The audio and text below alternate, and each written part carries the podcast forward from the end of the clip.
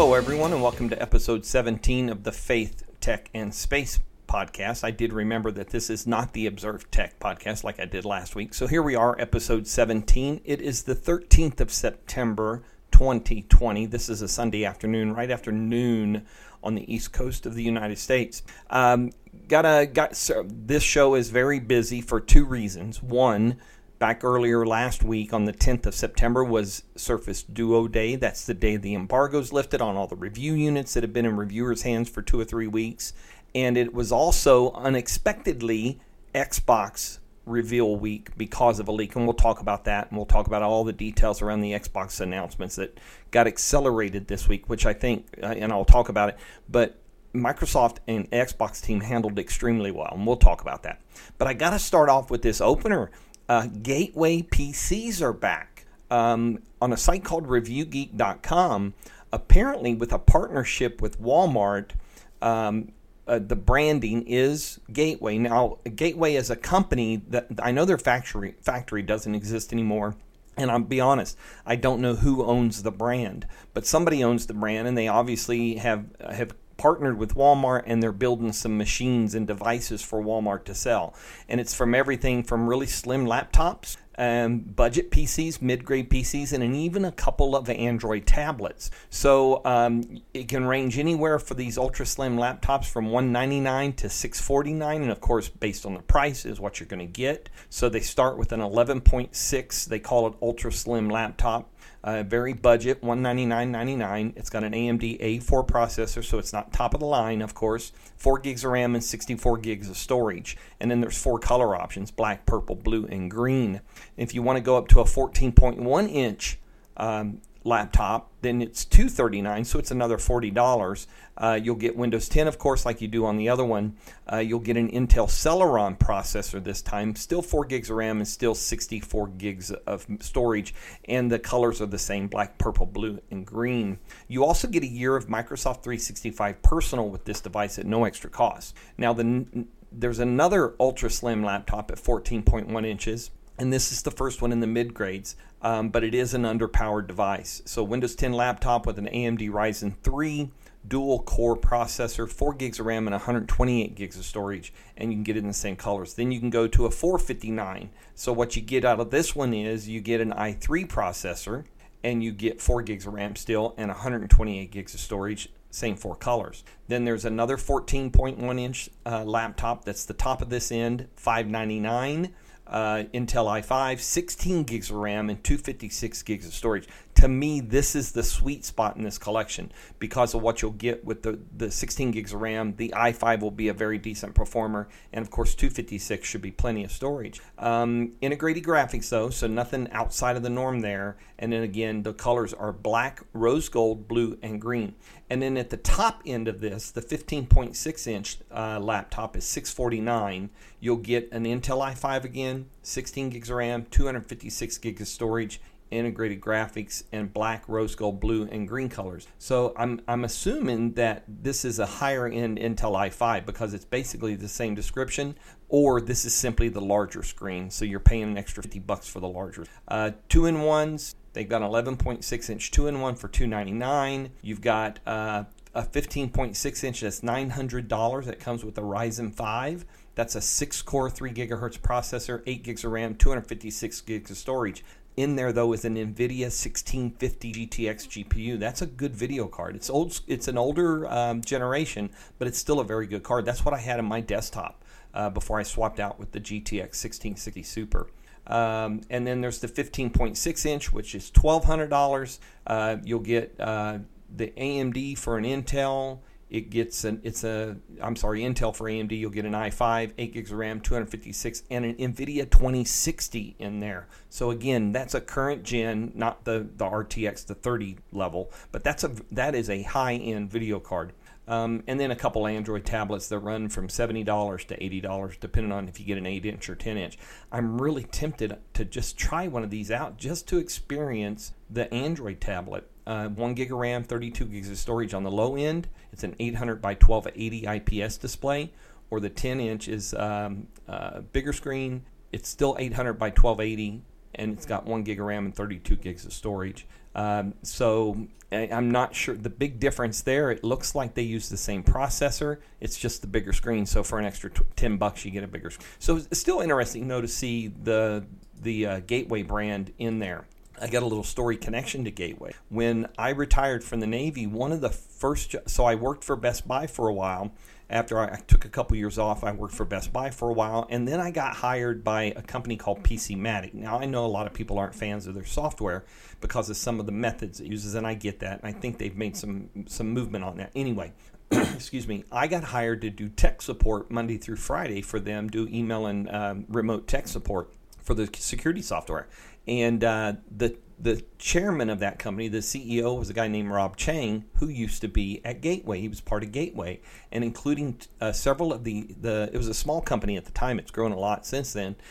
Were members of Gateway as Gateway closed down and everything back in, I guess it would have been in the 90s or so. So it's just interesting connection. It's kind of interesting to see Gateway back in this kind of thing. All right, so moving into the faith activities that are going on, we did have our first local class yesterday. It was Catholic Social Justice Teaching class number 2. We'll have one more at the beginning of our third year, our final year. We talked a little bit about racism, equality, immigration, disabilities, the common good, and things of that nature. Talk about workers' rights and things of that sort, and based on the church, the Catholic Church's teachings in relationship to all those social justice issues. It's an interesting time in our world. There's no doubt about it, so there's plenty to be talked about. Our requirement for the class now is a 2-page paper that I'm going to work on this week because our upcoming online class that starts this week, this is a light week to start with. So we have 2 weeks to finish that 2-page Catholic social justice paper, and I plan on getting that done this week. So it's done and out of the way. And of course, also associated with the Catholic social justice is the deacon who teaches that class to us is also our coordinator for our pastoral experience. So of course, with COVID, our pastoral experiences are kind of limited. So we've been challenged to think out of the box and come up with some alternatives to be able to have a pastoral experience, but yet not, violate anything related to COVID. You can't go into nursing homes, can't go into the hospitals, can't go into the prisons for all those ministries. So we have to be creative around that. Mentioned Fundamental Theology officially starts tomorrow. Tomorrow I will start doing my pre-reads on those, and we've got a couple forum questions this week to get things started. And Thursday night we do our first Zoom with our professor, which is a priest from the Diocese of Fort Wayne, Indiana. So looking forward to that. That's going to be an interesting class, a lot to be learned in there. And of course, coming up in less than a week now, this coming Saturday, is our Rite of Candidacy Mass. This is, I think I may have explained this in the past, but the Rite of Candidacy, when you're pursuing or discerning for holy orders, you always start out as an aspirant. Hold on just a minute. You hear it? That's Cortana trying to talk to me. So hang on a minute. I got to pause her. She thought I was talking to her. Okay, so what happens here is this is the first. So we're moving from aspirancy. That first year, it's an evaluation year, although you're always evaluated. But we move into candidacy for holy orders. So we're aspirants, and that now this Mass will be the point where the bishop publicly acknowledges us as candidates for holy orders. It's still not a guarantee of ordination. That's not the intent. The intent is to change the nature of our studies, the nature of our formation, the nature of our discernment from being just an aspirant to being a candidate for holy orders. Because even in being ordained to the permanent diaconate, it is still one of the 3 holy orders that exist in the Catholic Church. You have the deacon, the diaconate, you have the priesthood, and then you have bishops. So that's 3 levels of holy orders within the Church. So ordained clergy, holy orders. So that's kind of where we're at. That's what will happen this coming Saturday, and looking forward to it. It'll be another opportunity to get face-to-face with our cohort, and our families are coming along, and, as well as our pastors and other folk. It's a very limited event, but it's going to be nice to see everybody there for sure. All right, let's talk tech, huh?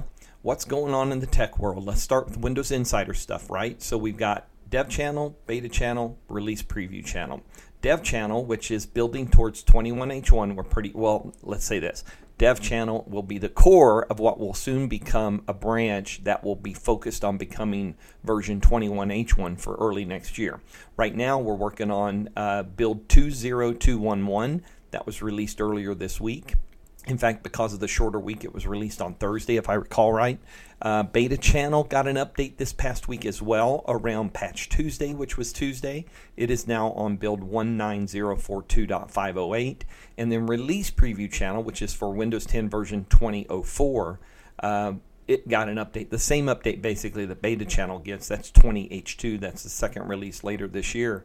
19041.508, that's production. So we get it in release preview, and then it eventually goes out via Patch Tuesday when the time comes. So that's where we stand. So I've got links to there's not a whole lot of new feature stuff released this week. 20211, what was the big thing in that? Search default apps page now has a search block. So if your default apps by file type, this is for associating your default app that will open certain file types. You can now search within that. So that's been added. Access to the Linux file system in the Windows subsystem for Linux has been updated. So now you can see those Linux file systems through your Windows File Explorer when you're in File Explorer. And there's some updates for developers and a long list of fixes and things like that. They did try to release what they called a servicing update. It was a cumulative update. It was supposed to take it to 20211.1005, but there was an issue with it. It couldn't update. I had problems with it. I kept trying, and it just wouldn't update. It kept failing, telling me to retry. Eventually, they pulled it because of an error. So there was some type of bug, and this was intended to test the servicing structure. So that's kind of what we were seeing and what was happening with the developer channel. Beta got the updates we mentioned, as well as release preview channel. Now, what's interesting is I noticed in my RSS feeds, because I have an RSS feed set up to monitor the Microsoft support articles for Windows 10. And this past week, a lot of support articles are getting updated and getting new dates on them for this timing. So 12 September, 11 September, 10 September, etc.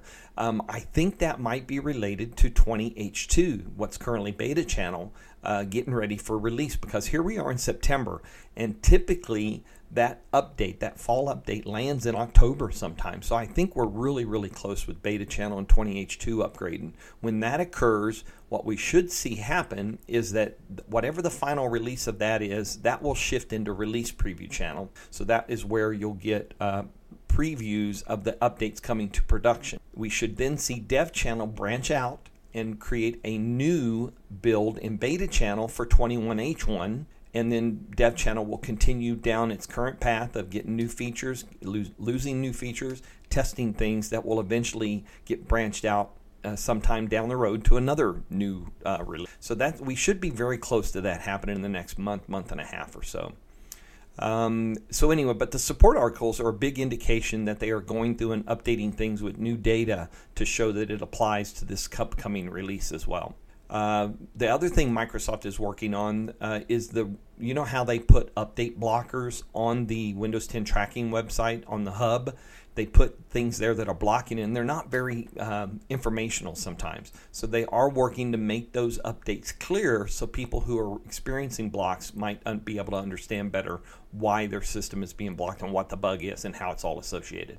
And then I've got a story here from Ed Bott. It's kind of a follow-up to his story last week about his irritants in Windows 10. This is now his 7 favorite features in Windows 10. And some of the things he points out in here is Windows Hello, which has gotten tremendously good over the last 5 years. I can remember having to be so close to the screen on devices for Windows Hello to work when this first released, and now I sit down in front of my desk and Windows Hello sees me and logs me in. I don't even have to think about it. So it's extremely handy and has gotten a lot better.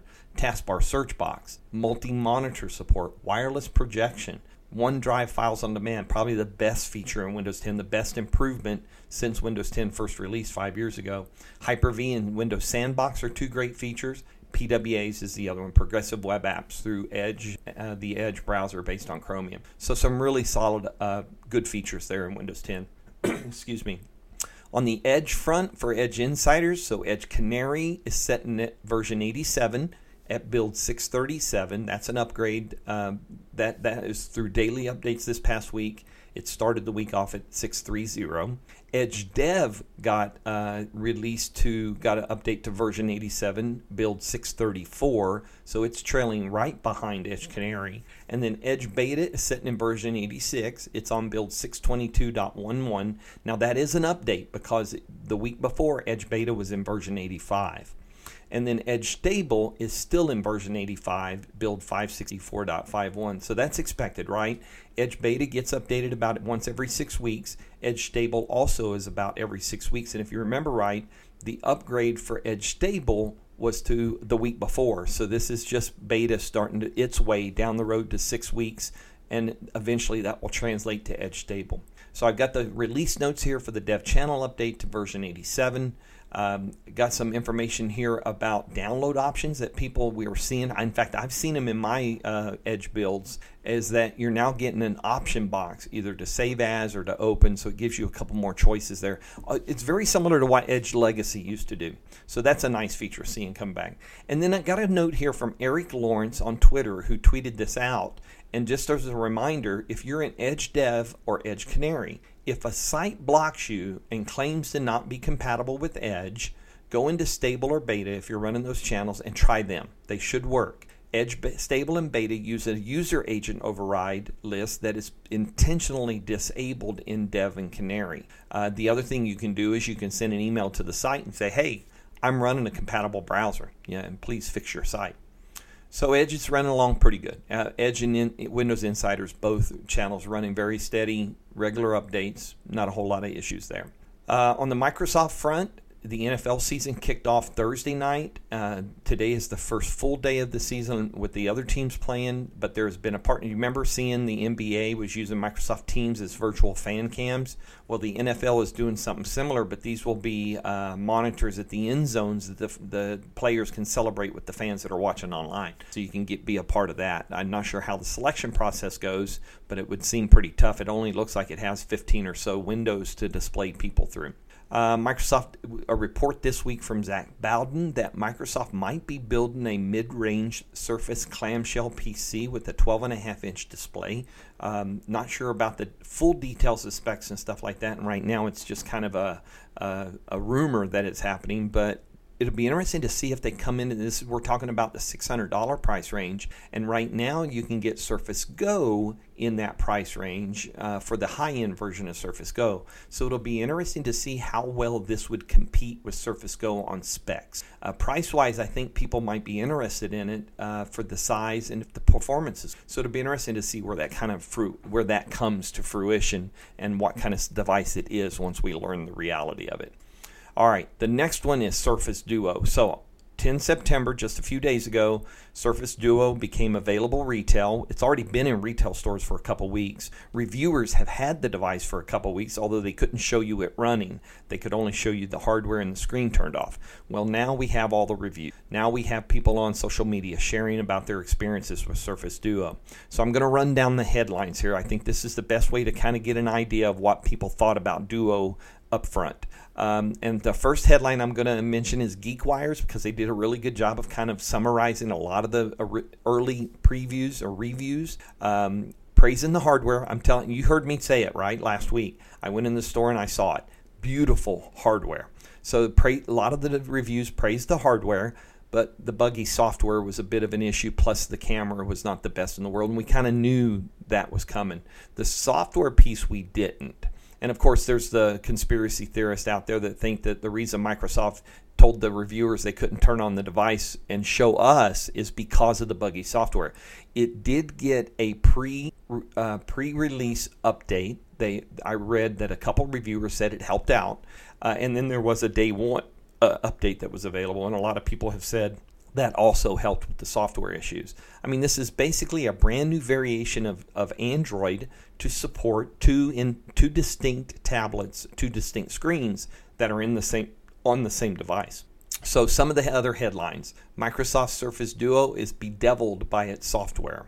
Microsoft Surface Duo is a perfect blend of phone and tablet by Owen Williams. A really positive review. I think he was able to look beyond some of the irritants that came with the software and see the potential of the device. And there's others that did that too. Microsoft Surface Duo review, two screens aren't always better than one. That's from CNET.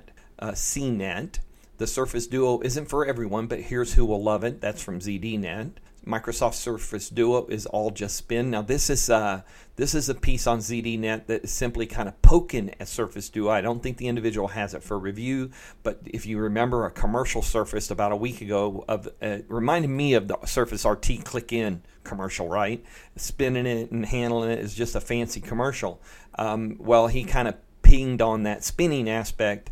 I think after reading the reviews and kind of making these kind of pieces frustrate me because the individual has not seen, handled, or done anything with the device, but yet are forming an opinion about it. And don't get me wrong, I'm reading through headlines of Surface Duo reviews to give you an idea of what people thought. All I can tell you is my own experience. That was, when I picked it up, the hardware was awesome. The software was fine once you knew how to maneuver things to expand the screens and all that stuff. And you might run into issues the longer you use the device. That's obviously what is happening for a lot of folks. But I give you the headlines and I take the rest with a grain of salt just because sometimes people are just wanting to poke a finger.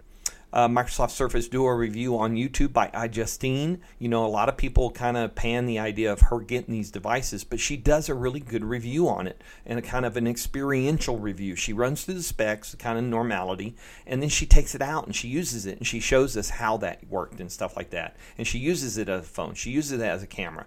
All those kinds of things. So it's a good review. Surface Duo hardware first look from Build 5.9s. Microsoft Surface Duo review from PC Mag. One other review asks, is it the future of smartphones? What else? Not quite there from Wired. That's their opinion in the headline. Engadget says an exciting, expensive, erratic affair. And it is expensive, but it's so they kind of covered all bases, right? It's exciting. It's kind of this new form factor. It is expensive, and there's some erraticness around the software, which is kind of the norm we found. Two screens, too many problems from Joanna Stern at Wall Street Journal. But again, a good review where she's frank about the issues, but she's also frank about the plus of it too. Android Central called it a hot mess. Another site called it a new revolution, starting a revolution. Another said great hardware design, but lots of compromises. That you get in the sense of the flow, right? People were very impressed with the hardware, despite it being an older chipset, despite it being a less effective camera.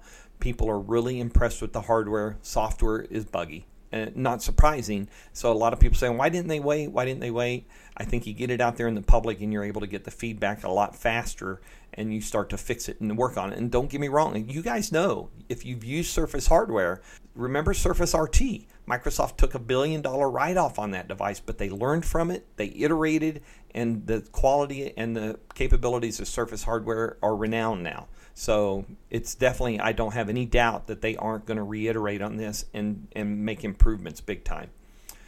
Great hardware design, but lots of compromises. Double troubles, The Verge said. Windows Central said a dual screen phone of tomorrow that's not quite ready today. Thurrott, Brad Sams has got his review. Brad's review is very positive. He's got it on video as well. Fortune just called it a folding phone review. One other site called it enthusiastically an enthusiast phone. That was on Android Police, a hybrid of Google and Microsoft Vision for smartphones. What else? Then I've got stories to, Paul Thurrott on Thurrott's website, Brad Sams wrote about the Duo being used for xCloud. So connecting Duo with a controller and using Project xCloud to stream games on that device. He had a good experience. And then I've got a link to some stories here, Q&A with Panos Panay on how the Surface Duo is transformational for Microsoft. How Microsoft built its Android phone from The Verge, parts of an interview with Panos Panay and the guy from Google that helped build it. So some background on how this device came together and came to be. Video from Microsoft's device blog, the official device blog for the Surface Duo. They highlight some videos that are available to show you how to do things like two sites side by side. Viewing across both screens, to view across both screens using an app, or to use the app across both screens itself, watching something and taking notes. So again, just an opportunity to learn more about the device and how it functions in that dual screen. And then getting started with Outlook. They put out together a piece about how to get started with Outlook on Surface Duo as well. So lots of reviews, very mixed. praise for the hardware, tough software, buggy software, needs more work, and don't doubt for a minute Microsoft's not going to work to improve those things, okay? And that's where we'll go from there, and I have no doubt that they will make the effective changes that need to be made. You know, we live in a world where things are released ahead of time. They're released a little bit before their time, and that's kind of what we have here. We've got the solid hardware, and that will continue to get better, and now it's the software's turn. All right, moving on to Apple. Apple has countersued Epic in this whole thing about the Play Store and Epic and iOS fees and et cetera, et cetera, et cetera.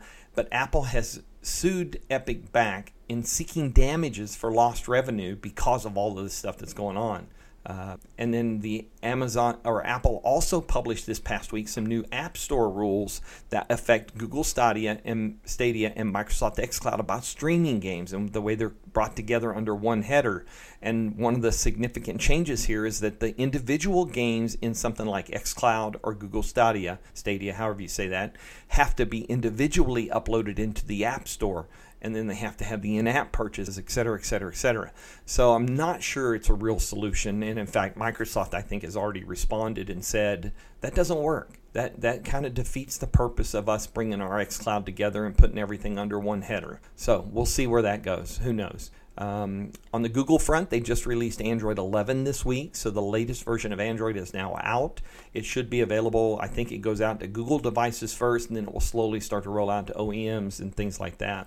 On the miscellaneous tech front, there's a really good story here from Business Insider on the history of foldable smartphones. They've got great photos of the Samsung, Motorola, and Duo, and how that kind of this generation of devices have developed. And then Facebook, in a really weird announcement, they announced this service of Facebook called Campus. It's a college student-only social network. You do see the irony in this, right? Where did Facebook start? The Facebook start. It started as a college campus-only service and slowly spread to all these other schools and then eventually became Facebook. So it's interesting that this service is now suddenly something Facebook is focusing on. Very interesting. All right, on the gaming front, this is the other area this week that had a ton of news in it, Microsoft-related, because of a leak. So it was early in the week. I guess it was late Sunday night, early Monday morning. Someone leaked a video that showed the Series S. So we already knew about Series X, right? That's the black box Xbox that's next gen. We all knew Lockhart, which is the code name for the secondary console, was coming. We just didn't have any details. As Phil Spencer puts it in a video I watched that later got leaked out of the official announcement that isn't going to happen. He said it's the worst kept secret in gaming, the existence of Lockhart.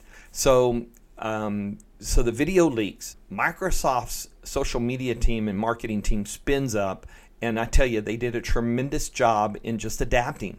And social media-wise, video-wise, partnership-wise, all the things they were going to announce at this media event at some point, probably next week, was accelerated. And they did a really good job handling it through social media and other things, and we slowly saw all this stuff start to get out. Now, I will say this. There was a really good Twitter thread from one of the marketing folks on the Xbox team, and they referred to this leak as not a leak but a theft of a video that stole away the hard work this team had been working on to get ready for these announcements. And you got to feel for that, right? That's their living. That's what they do. That's their existence, and it's suddenly ripped out from under them. Now, don't get me wrong. They did well in response to it as they needed to because it just needed to happen and they needed to get stuff rolling out. But it still kind of put them in an unfair position because somebody grabbed that video and shared it. And look, I get that the world of leaks exists. People are hot for leaks. They're looking for the latest information. But you have to always remember behind those leaks is somebody's hard work. And that hard work might be getting ripped out from underneath them because the element of announcement is taken away from them, out of their control. All right, so before I go any further about Xbox Series S, side-by-side graphics setting comparison. If you're flying Microsoft Flight Simulator 2020 and you want to see how all of the different settings compare to each other, there is this awesome YouTube video where the user goes through and shows you every setting from low to ultra across the board so that you can see what makes a big difference and what doesn't. I'm going to sit down and go through it, and I'm going to use it to help tweak my settings to maybe get a little bit better performance out of Flight Simulator 2020 myself. Okay, the run of the headlines. So here it is. Xbox Series S, it's going to be the smallest Xbox ever. It will be available on November 10th, as will Xbox Series X. Xbox Series S is going to retail for $299. That is an excellent entry point, and it's going to be next-gen performance, so its performance is going to outperform Xbox One X as we know it. Of course, Series X will be $499. It will also release on November 10th.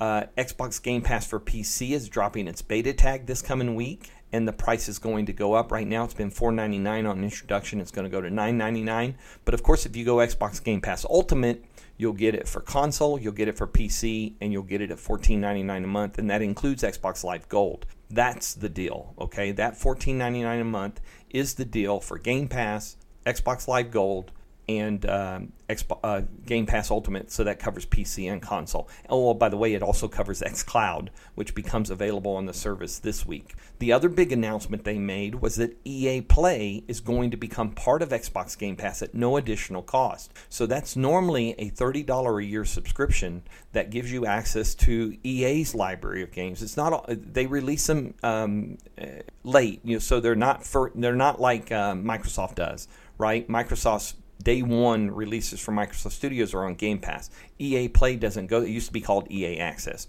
EA Play doesn't take it in that direction, but you get 10-hour trials of something like Madden 21.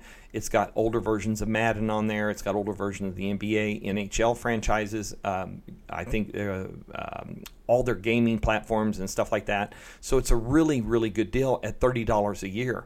Now that's going to be rolled into Xbox Game Pass Ultimate at no extra cost. That is a deal and a half to have a full, huge library of games. Xbox Series S and Xbox Series X launching on November 10th, as we said. For $24.99 a month, you can get Xbox Game Pass Ultimate. That includes the new EA Play this fall and an Xbox Series S for 2 years at $24.99 a month. And then once you've done through the 2 years of payments, it's yours. Then you start to just pay for Game Pass. Series X is $34.99. I think it's just $10 more. Same setup. So no upfront cost. You get the console. You get Xbox Game Pass Ultimate, and then that's 2 years. And then at the end of 2 years, you own the console. They do have options, or at least they did last cycle, as they had options to upgrade into the next gen at that point. They haven't said anything specific about that with this new cycle. It's also expanding to 12 new countries. So it was only tested with 3 for the last console generation, so it's expanding into 12 more countries this coming holiday for that setup. So that's a really good way to get into a new Xbox, next gen Xbox, and get everything you need to go online and game, and to have immediate access to a massive library of games without having to spend a dime on games. $25 or $35 a month, and you're set. So it's a really good deal. I also got some links here to a video about inside the Xbox Series S, so you can see what the hardware is like. We got the release date from Windows Central. Well, they've got good follow-up posts. So they've got release date and pricing. They've got everything you need to know about the two consoles. They've got all of that information available for you. So you can go check that out at Windows Central through the links in the show notes for that. We did see a leak or retail packaging. A retailer in Canada published the box that the X is going to come in, so they published pictures of that. Microsoft clarified about backwards compatible games, because the Series S and Series X will run like all generations of Xbox games, dating back to the OG Xbox all the way up through now, although there are some differences because of memory and things like that, so Microsoft has the clarification on that. Verge has got a write-up about the next generation. So the interesting thing is earlier this week, Microsoft had shipped out fake consoles, so they basically look like the console on the outside, have all the ports, have all the look, but they're empty. They're not real. They're not full. They're just for photos and comparisons and things like that. So Microsoft had apparently shipped these out to different media people, and to have them available to do the stories when the announcements occurred, which again, we don't know if that was meant to be last week or next week, whenever it was. So when the leak broke all that loose, and everybody, all the announcements were made. All these media sites were able to show off these fake consoles, not fake FAW, FAUX, right? FAW. And so they were able to. So it was pretty neat to see the sizing. A couple of them, like Tom Warren, compared it to the PS4. And so it was just interesting to see the size of the device and what it was going to look like. And that Series S is small. I mean, it is small, but it packs a wallop when it comes to the specs and stuff like that. So I've got that from The Verge. They talk about the next generation of gaming. They talk about the size of the Series S and details with it. And then I've got a link here to the Xbox News Briefing, a site that popped up that looks like it might have been where they were going to populate all the information about the Series S and Series X, and plus a 4-part video series that was obviously produced, very high-end production value, that was for the Series S launch, along with all these other announcements I mentioned, like EA Play and the new All Access, Xbox All Access. So you can still watch the video, at least they're available right now. So big week in gaming, big week in Microsoft for Surface Duo, big week for Xbox gaming because of the announcements around Series X. Now I will add, I don't have a link to this, but I did see it on social media. Apparently Sony has now pushed out an invite to an event, or is going to host some kind of virtual event this week, which should be around the announcements related to PS5. So now they know it all. Microsoft has put their cards on the table, and now it's Sony's turn to come to the table and either call or raise the bet. And it'll be interesting to see how they take approach and what they do to kind of address the Series S offering at $300 compared to the Series X at $499. So we should see that this week. All right, on the space front, NASA. NASA has sent out a challenge to commercial companies to mine lunar soil. So we already know that NASA is working hard to commercialize space beyond for low Earth orbit, first off, but also there's a lot of commercial companies working to go to the moon. So NASA has challenged the companies to figure out how to mine it and bring back samples, so that can help NASA further their stuff around them. And then this past week was Star Trek Day, so they had a single day event, online panel, the latest in Star Trek and everything like that. The Discovery Season 3 trailer was released as well. But there's a couple of pretty cool old school photos back from NASA Glenn in the 1970s. And the Enterprise, the orbiter that was used for in-atmosphere test off the back of a 747 that is now museumed on the USS Intrepid in New York City on the Hudson River. They talk about how Star Trek and NASA kind of were all connected back in those days, back in the heyday. All right, ULA, United Launch Alliance, has found the problem with the Delta Heavy scrub that happened a couple weeks ago. It was a ruptured diaphragm on a piece of ground support equipment. They have fixed it. They have tested it. They are targeting 18 September, sometime in the night. It's going to be sometime in about a 4-hour window between 2 a.m. and 6 a.m., give or take. They have not announced a specific time, though. This is a launch for the National Reconnaissance Office, so we will get a specific launch. Any coverage of it will stop once the rocket and the payload reaches orbit before they deploy. But right now it looks like we will have a night launch, pre-dawn launch this coming week. At least right now it's scheduled for Friday, late Thursday night, early Friday morning, my time on the East Coast. So we'll be watching for that.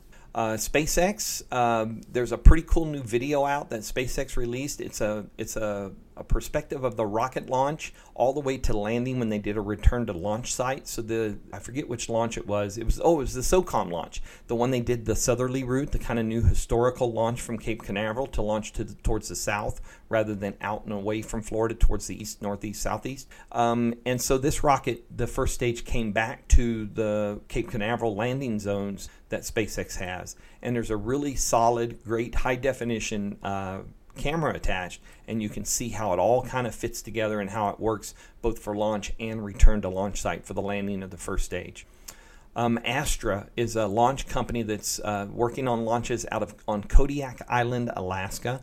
They did attempt a launch the other day. They've been having some challenges back and forth, but unfortunately during the first stage burn they lost the rocket, so they're back to scratch looking to see what happened and to try to figure out what was going on there. So these smaller launch companies are really pushing the envelope for launching and building rockets and making orbital capable rockets. So it's very interesting to watch these guys kind of go through the process and figure it out and slowly but surely get their rocket lab. They had a problem. They figured it out. They had a successful launch. So all of them are doing that. Okay. In closing, as we wrap up episode 17, because I'm about to get myself wrapped up and go watch some NFL football, because the season starts in earnest today here for me on the East Coast. Tune in the NFL Red Zone, which I absolutely love watching football through that. And this is maybe my last Sunday of rest as we get back into classes as well. I found an interesting story here. Many of you, like me, have old phones laying around. And if you have some old Android phones, there's a potential to use those phones as security cameras at no extra cost, right? You have the phone, you can connect them to Wi-Fi, they have a camera, they have a power source, hopefully, and you can actually make yourself a home security camera.